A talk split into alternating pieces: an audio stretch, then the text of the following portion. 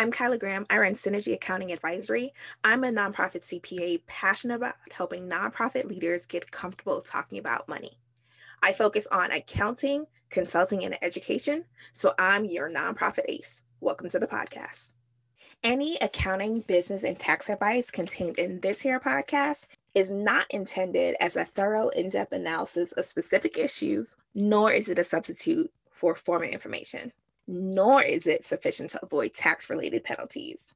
If you have specific questions that you need advice for, be sure to schedule a strategy session and not solely rely on information in this podcast.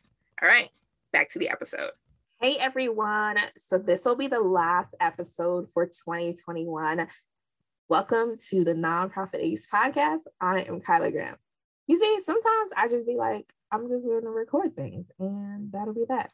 And I have to remember that many people may be listening. So if you are new here, I'm Kyla Graham. I run Synergy Accounting Advisory. We are a virtual CPA firm based in Denver, Colorado, and our goal is to have more nonprofits talking about money.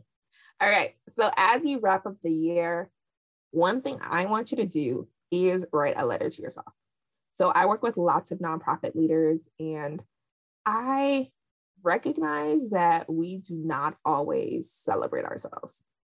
Self included, even though I'm not a nonprofit leader, I recognize that sometimes we are so busy doing the work that we don't take time to say like, yo, you did a thing. You did a really, really good thing. And so one of the things I did last year was I ordered cards. So I'll put a link to it. I want to say they're now called M and Friends. And I went to the website and they have lots of cool cards and I bought some. And there was one that was for me. I was like, this card is my card. And it's currently posted right in front of me. And it says, of course you did it because you are amazing. And it can be very isolating as the leader of an organization. When you have a really small team and you're wondering how much do you share and how much of the burden do you spread? And I want you to really think about what would you say to your team to encourage them? As you think about how you wind down this year and you think about what's going to happen for next year, take a moment to say, how am I going to assess things? How am I going to show appreciation to my team and to myself? Do not exclude yourself from your team appreciation events. Take the time to give yourself that pat on the back. It may seem, well, why that seems like I'm gloating or that I've overinflated myself, but you're going to need those kudos. And if there's not someone on your team who's going to be like, hey, I see the work that you're doing and I want to say that you're doing a really good job, you're going to need to be able to do that for yourself. So I got this card for myself. I knew like this card was for me. And when was it? September, it was sitting on a shelf and I was just like, you know what? You've done really good so far this year. You should put this up.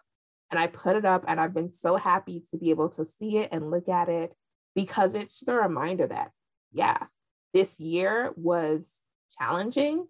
I honestly feel that it was harder for me than year one of the pandemic, but I did it. I did some really hard things for myself. I did some hard things for the team.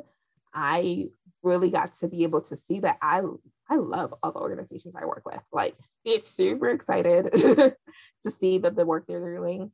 And I know that if I'm not excited, I'm not going to do good work. And so it's been really helpful to remind myself like, yo, all of your clients are really dope.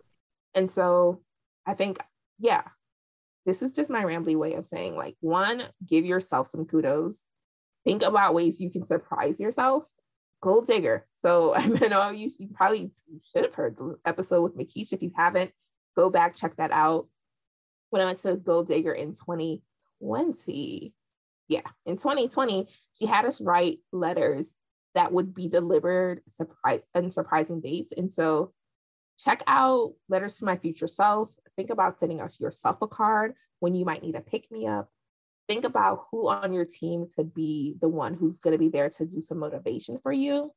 Another thing I did for myself this year was I scheduled a candy drop for myself. So I'm going to give you some of those links because things change and you can really get in the weeds of like, crap, things didn't go the way I planned. and forget all the really amazing things that you have done for the year. And so I want you to give yourself a couple of surprises for the upcoming year so that you can get a little motivation boost. Well, you're so busy serving others and so busy making sure everyone else is taken care of. Take some time to take care of yourself. Do it, you know, over the next couple of weeks before you get inundated with like, oh crap, it's January again. All right, that's all. Have a reasonable break. Bye. Thanks for listening to another episode of the Nonprofit Ace Podcast. Until next time, bye.